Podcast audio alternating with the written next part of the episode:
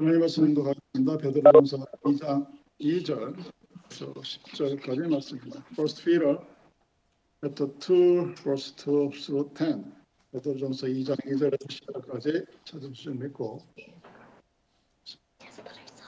갓난 아이들 같이 순전하고 신령한 자을 사모하라. 이는 그로 말미암아 너희로 번에 이르도록 자라게 하려 함이라. 너희가 주의 인자심을 맛보았으면 그리하라.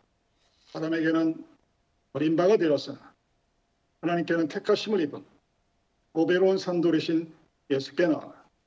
너희도 산돌같이 신령한 집으로 세워지고 예수 그리스도로 말미암아 하나님이 기쁘게 받으실 신령한 제사를 드리 거룩한 제사장이 될지니라. 성경에 기록되었을 때 보라 내가 택한 보배로운 모퉁이 뜰을 시온에 두노니 그를 믿는 자는 부끄러움을 당하지 아니하리라 하였으니 그러므로 믿는 너에게는 보배이나 믿지 아니하는 자에게는 건축자들이 버린 그 돌이 모퉁이의 머릿돌이 되고 또는 해치는 돌과 걸려 넘어지게 하는 아이가 되었다 하였느니라. 그들의 말씀을 순종하지 아니함으로 넘어지나니 이는 그들을 이렇게 정하신 것이라. 그러나 너희는 택하신 족속이요 왕 같은 제사장들이요 거룩한 나라요 그의 소유가 된 백성이니 이는 너희를 어두운 데서 불러내어 그의 기이한 빛에 들어가게 하신 이에 아름다운 덕을 선포하게 하려 하시며 너희가 전에는 백성이 아니더니 이제는 하나님의 백성이요. 전에는 궁유를 얻지 못하였더니 이제는 궁유를 얻은 자니라. 믿는 사람들의 천국을 말합니다. 하나님의 나라. 이 세상과 하나님의 나라의 차이가 무엇일까? 그것은 바로 가치관의 차이죠. Value. 그러니까 무엇에 자기의 삶의 priority, 우선권을 두느냐에 따라서 세상과 천국은 나누어집니다. 세상은 큰 것과 높은 것을 지켜 세우죠. 그리고 작은 것과 낮아 보이는 것은 외면하는 방향으로 살아가고 있습니다. 크고 높은 것이라고 상징되어지는 부귀와 영광이 사람들의 관심을 끌고 그렇게 되기를 원하기 때문일 것입니다. 반면 작고 낮은 것, 하찮은 것, 핸디캡이라 불리어지는 또는 disability라고 불리어지는 이런 것들은 별로 관심이 없습니다. 자신의 삶과 어울리지 않다고 생각하기 때문입니다. 근데 하나님의 나라라는 관점에서 보면 이 가치의 차이, 높고 낮은 것이 영원한 것이 아니라 언제든지 뒤바뀔 수 있는, reverse 될 수 있다는 것이 바로 하나님 나라의 가치관입니다. 겨울이 끝나면 이제 봄이 오죠. 조금 있으면 우리는 덥다고 그럴 겁니다. 처음 것과 낮은 것이 뒤집어질 수 있는 가능성이 항상 있습니다. 우리 예수님은 우리들에게 이 세상에서 하나님의 나라를 가르칠 때 이러한 이치에 대해서 늘 말씀드립니다. 제자들이 내가 예수의 수제자가 되겠다. 다른 말로 내가 예수 외에는 second to는 아니 되겠다. 너 말고는 내가 옆방이다. 내가 대장이 되고 싶어하는 그 제자들의 싸움을 보고 1등이 꼴찌가 되고 꼴찌가 1등이 된다고 그런 말씀을 하시죠. 그 첫째가 되기를 원하고 리더가 되기를 원하고 가정교회에서 말하는 작은 목자가 되기를 원하면 종과 같이 섬기는 자가 되어야 한다고 합니다. 그런데 목자가 되고자 하는 사람들은 섬기는 자가 되어야 함에도 불구하고 섬김을 받기를 원합니다. 예수께서 단순히 이렇게 말씀하신 것뿐만 아니라 그가 하나님의 아들임에도 불구하고 이 땅에 와서 사람의 몸으로 섬기셨고 죽음조차 십자가라는 가장 극악무도한 인간이 처벌할 수 있는 그런 죄인의 자리에서 죽음을 맞이했습니다. 그리고 스스로 가장 밑바닥까지 내려가는 삶을 하신 분이 바로 예수님입니다.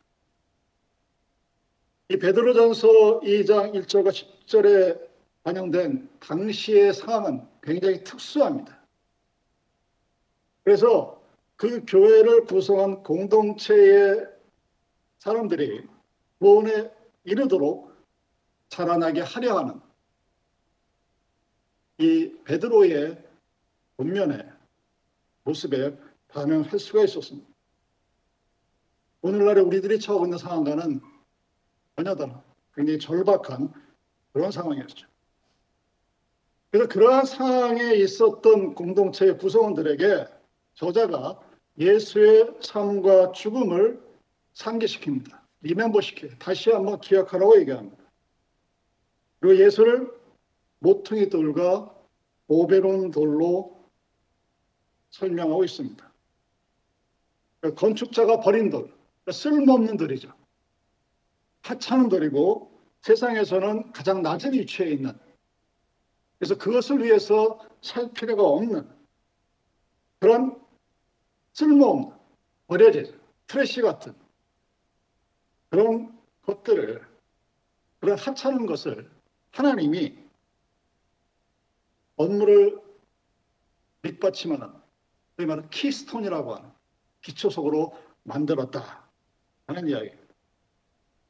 십자가상에서 정치적으로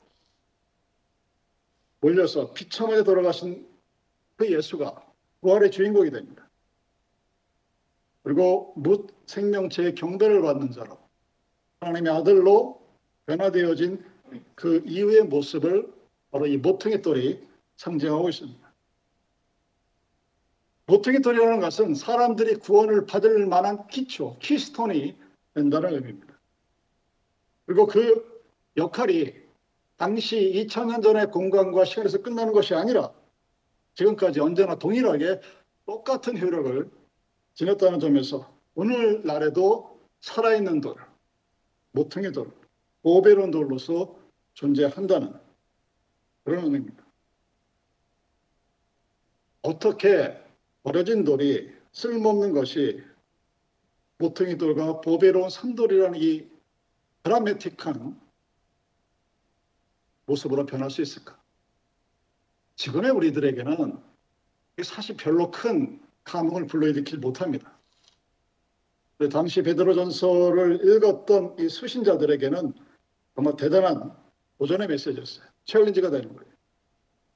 자, 신앙생활에 어떻게 제 입문을 했는데 그 터전이 인정되기도 전에 핍박의 상황이 몰려오고 있습니다. 당시의 핍박은 요즘 말하는 예수를 안 믿어서 집안에서 쫓겨났다. 그래서 교회를 개척해서 성공을 했다. 이 정도 수준이 아닙니다. 예수를 믿는다는 이유 하나로 반 사회적인 존재로 낙인이 찍힙니다. 쫓겨나는 거예요.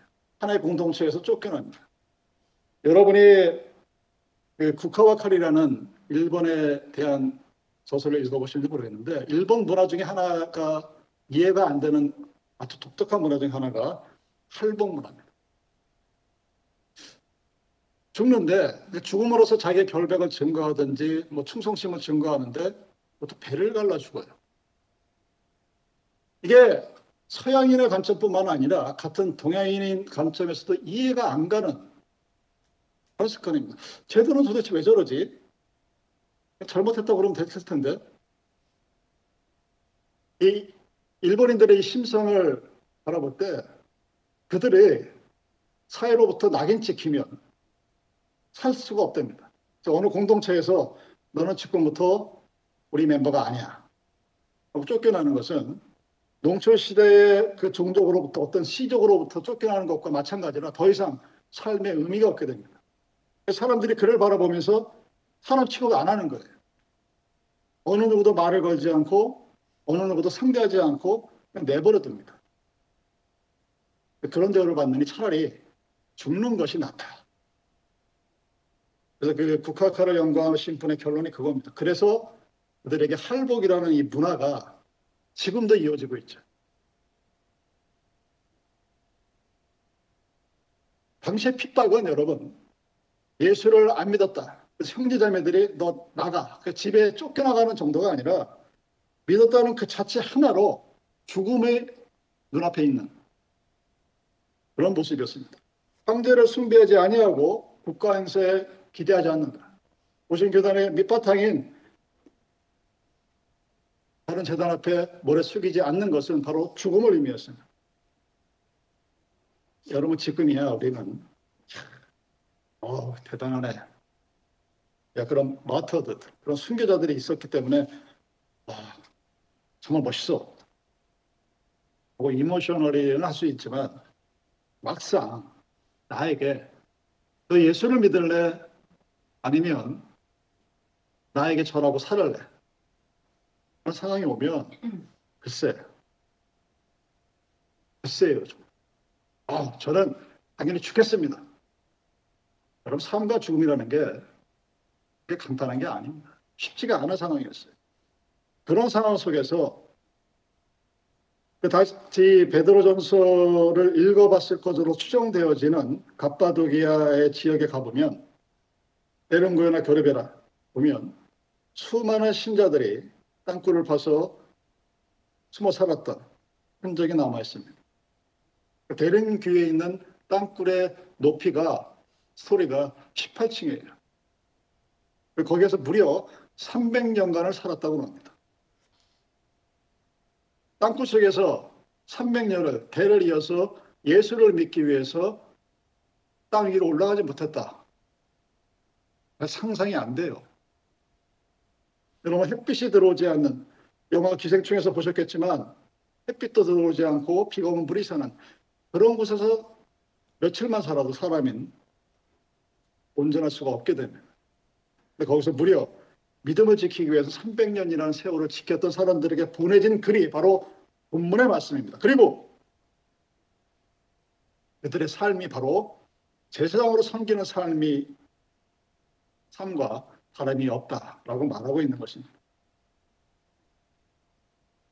그래서 예수를 믿는 그 무리들을 신령한 집으로 세워진다고 얘기합니다.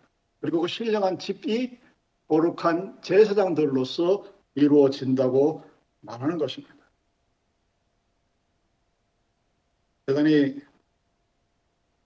위로가 되는 말이지만 현실에서의 장애물은 차고도 넘치죠. 공경에 처하게 되면 힘들게 되면 여러분 서로 상호 비방합니다. 불만이 가득 차요. 내가 왜 이 땅 속에 살아야 되는가?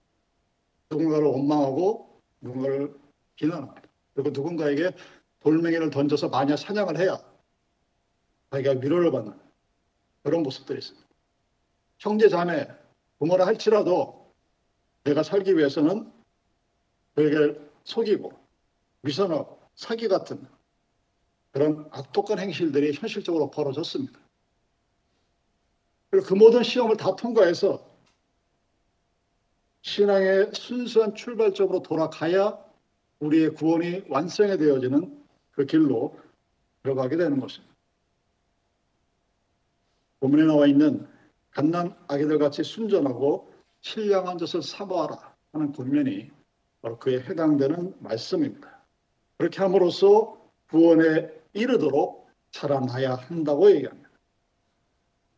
자, 그러니까 구원이라는 이 셀베이션은 분명히 하나님께서 하나님이 우리에게 주신 은총의 선물이지만 또한 내가 이루어 나가야 할 개인의 어제와 오늘 그리고 내일의 책임이 구원의 은혜에 항상 따라 따라간다는 것입니다.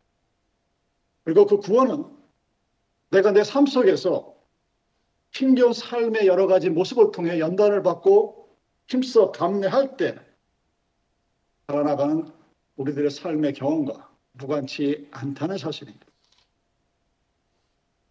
지금 나의 삶에서 구원이 이루어지지 않는 한 우리는 하나님의 나라를 이 땅에서는 절대 이루어질 수 없는 그래서 죽어야만 갈 수 있는 곳으로 설정하는 우를 범하게 됩니다. 그리고 그렇게 함으로써 안심을 해요. 내 삶이 이 모양 이 꼴이지만 그래도 죽으면 나는 살이 잘 거야. 쓸데없는 위로를 받습니다. 그리고 오늘의 자기의 행위를 스스로 합리화시킵니다. 그런 우리들에게 베드로가 말하는 겁니다. 너희는 하나님의 택하신 족속이다. 왕 같은 제사장들이라고 얘기합니다. 복수로 표현하죠. 그리고 우리는 하나님의 거룩한 나라라고 얘기합니다. 그리고 소의 소유된 백성, possession of God, 하나님의 소유된 백성이라고 얘기합니다. 우리들의 모임이 여러분 하나님의 거룩한 나라라고 표현되어진다는 이 사실을 많은 부분 선교사들 또는 목사들이 또는 독자들이 지나쳐 버려요. 그래서 그냥 아 마틴 루터가 말하는 만인 제사장, 만인 제사자서 그래서 지금은 누구나 다 제사장이 될 수 있다는 것만으로 받아들입니다. 틀린 말이 아닌데 그 제사장의 역할이 변화되어졌고 나의 삶의 모습이 하나님 앞에서 남의 제사의 모습을 지켜보는 것이 아니라 내가 직접 예배를 드리고 주재하는 제사장이라는 그 모습을 우리가 알고 있음에도 불구하고 우리는 그 제사장이 내가 아닌 다른 누구인 것으로 착각을 합니다. 그래서 자신이 해야 할 제사장의 역할을 감당하지 못하고 있습니다. 자, 제사장. 왜 베드로가 그렇게 어렵고 힘든 세월에 있는 사람들에게 젖을 먹고 자라서 구원에 받아라. 왜냐하면 너희는 하나님 나라의 백성이고 너희들이 하나님의 나라고 너희들이 택한 족속이다. 하면서 이어지는 말씀. 2장 9절 말씀. 너희를 어두운 데서 불러내어 그의 기이한 빛에 들어가게 하신 이의 아름다운 덕을 선포하게 하려십니다. 즉 내가 구원받았고 내가 구원의 은혜를 체험했고 경험했고 그 빛에 인도되는 삶을 살아가고 있다면 그것을 선포하라. 프로클레임. 외치라고. 그래야 너희들이 하나님 나라의 제사장이다. 이렇게 얘기하는 거예요. 그러니까 만인 제사장의 이 실천은 사람들이 선교사로서 목사로서만 이루어지는 것이 아니라 우리들의 일상적인 삶 속에서 이루어져 전되는 것을 분명히 말하고 있습니다. 그래야 내 삶 속에서 나에게 주어진 선교적인 사명 제일 첫 번째가 무엇일까요? 자기 자녀들에게 내가 믿는 하나님의 나라를 선포하는 거죠. 가장 불행한 모습은 여러분 나는 믿었는데 나는 은혜를 받았다고 떠들고 다니는데 자녀들이 하나님의 뒤를 따라가지 않는 가정이 참 불쌍한 가정이에요. 그러면서 밖에 나가서 제 아무리 많은 선교를 해도 글쎄 그 가정이 행복할 것 같지가 않습니다. 그리고 오늘날 우리들의 상황은 예수를 안 믿는다고 해서 핍박은 받을 수도 있을지 모르겠어요. 뭐 집에서 쫓겨날 수도 있고 뭐 부모로부터 도움을 받지 못하고 그런 경우는 있을지 모르겠지만 이 베드로전서의 상황처럼 감옥에 가두거나 목숨을 버리거나 그러진 않습니다. 그냥 견딜 만한 수준입니다. 근데 그럼에도 불구하고 예수의 제자로 살아가려고 한다면 그 삶에서 닥쳐오는 도전은 절대로 만만하지가 않습니다. 왜냐하면 우리는 서대 얘기한 것처럼 지금 21세기를 지배하는 신자유주의라 하는 이 세상의 가치에서 하나님의 가치가 항상 힘들어하고 어려워합니다.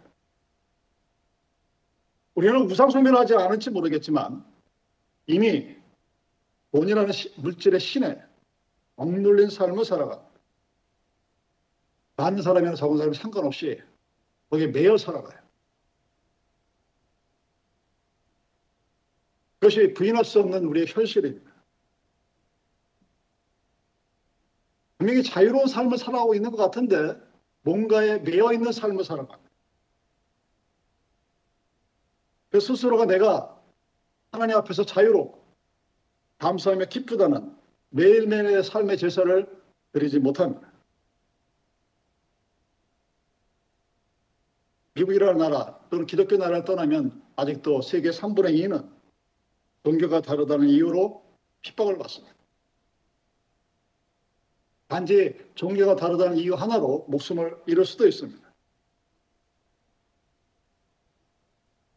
그래서 이 땅에 세워진 교회가 예언자의 사명을 감당하고 고난 당하는 자와 함께 그 고난을 함께 동참하는 일에 현대 교회가 굉장히 인색합니다. 성교는 엄청 많이 하는 것 같은데 정작 고난 당하고 힘들어하고 성경에서 이름도 없이 빛도 없이 일하는 사람들은 우리 눈에 잘 안 들어오죠. 연예인들을 좋아하는 것처럼 우리도 스타들을 좋아합니다.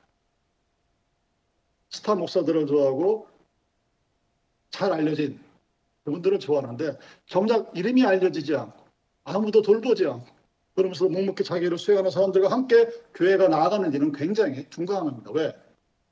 그 돈을 써봐야 생색이 안 나요.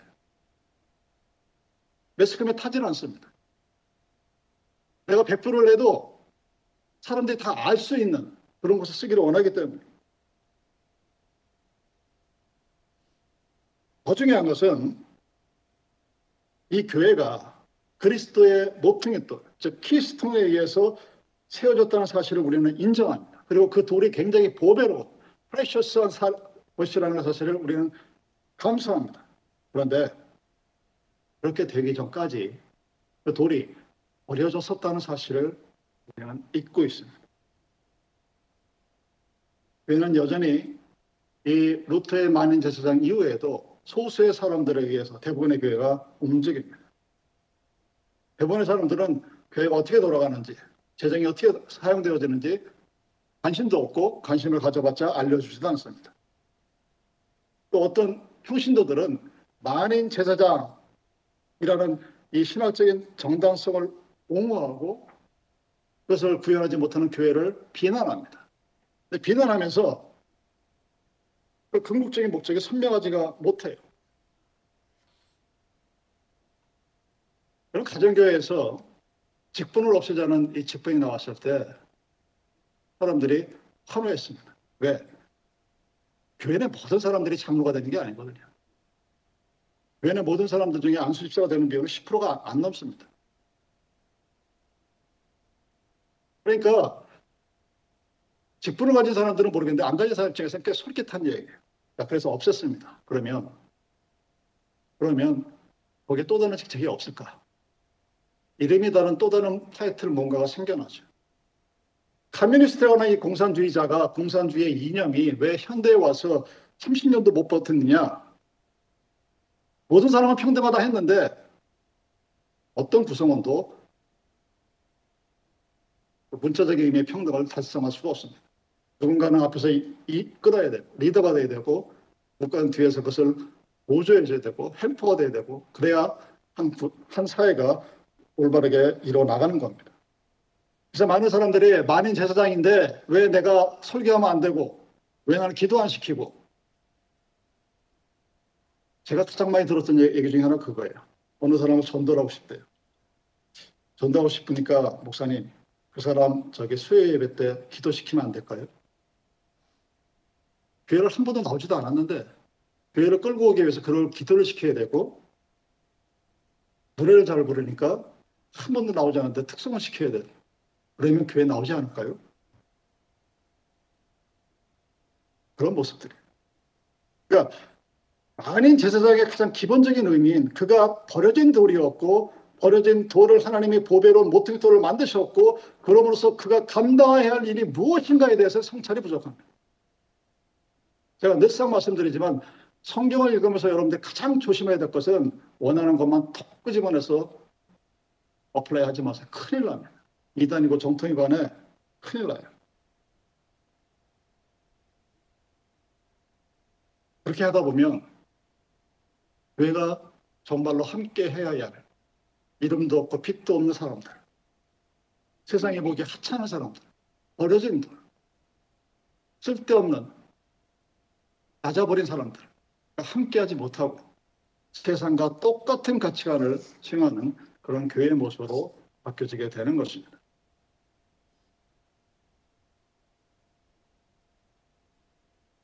사랑하는 여러분, 우리는 과연 순전하고 신령한 것을 사모하는 자세로 주님 앞에 나오고 있는지. 여러분 세상은 크고 작은 이해관계로 뭉쳐 있습니다. 그래서 그 이해관계의 특실을 따져서 헤어졌다 모였다 하는 것이 세상의 정난한 현실입니다. 교회는 과연 거기로부터 자유스러운지 과연 내가 드리는 제사가 나의 삶으로서 드릴 수 있는 너희는 거룩한 하나님의 나라의 백성이라는 너희는 택하신 족속이라는 그 삶에 걸맞는 제사를 지금 나는 드리고 있는지.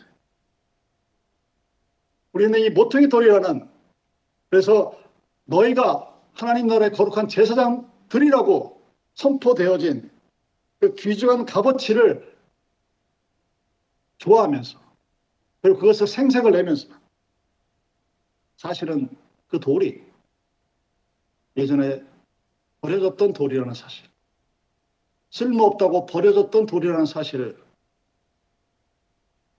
기억해야 할 것입니다. 그것을 외면하면 이 교회는 세상에 있는 하나의 모임에 불과할 뿐입니다. 그렇게 되면 하나님 나라의 백성이라는 자긍심과 택한 백성이라는 하나님의 은혜가 이땅 위에 버려지고 없다고 하찮아진 그들과 할 하나님의 아름다운 덕이 선포되지 못하게 됩니다. 그렇게 되면 우리는 거룩한 제사장이라는 그 타이틀에 어울리지 못하는 삶을 살아갈 수밖에 없게 되는 것입니다.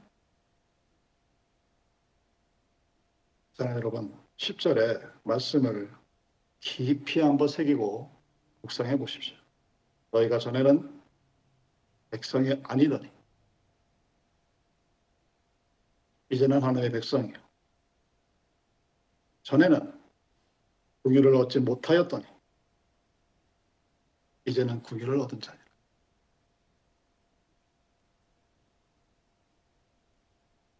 모퉁이 떨려고 지칭되어지는 제사장.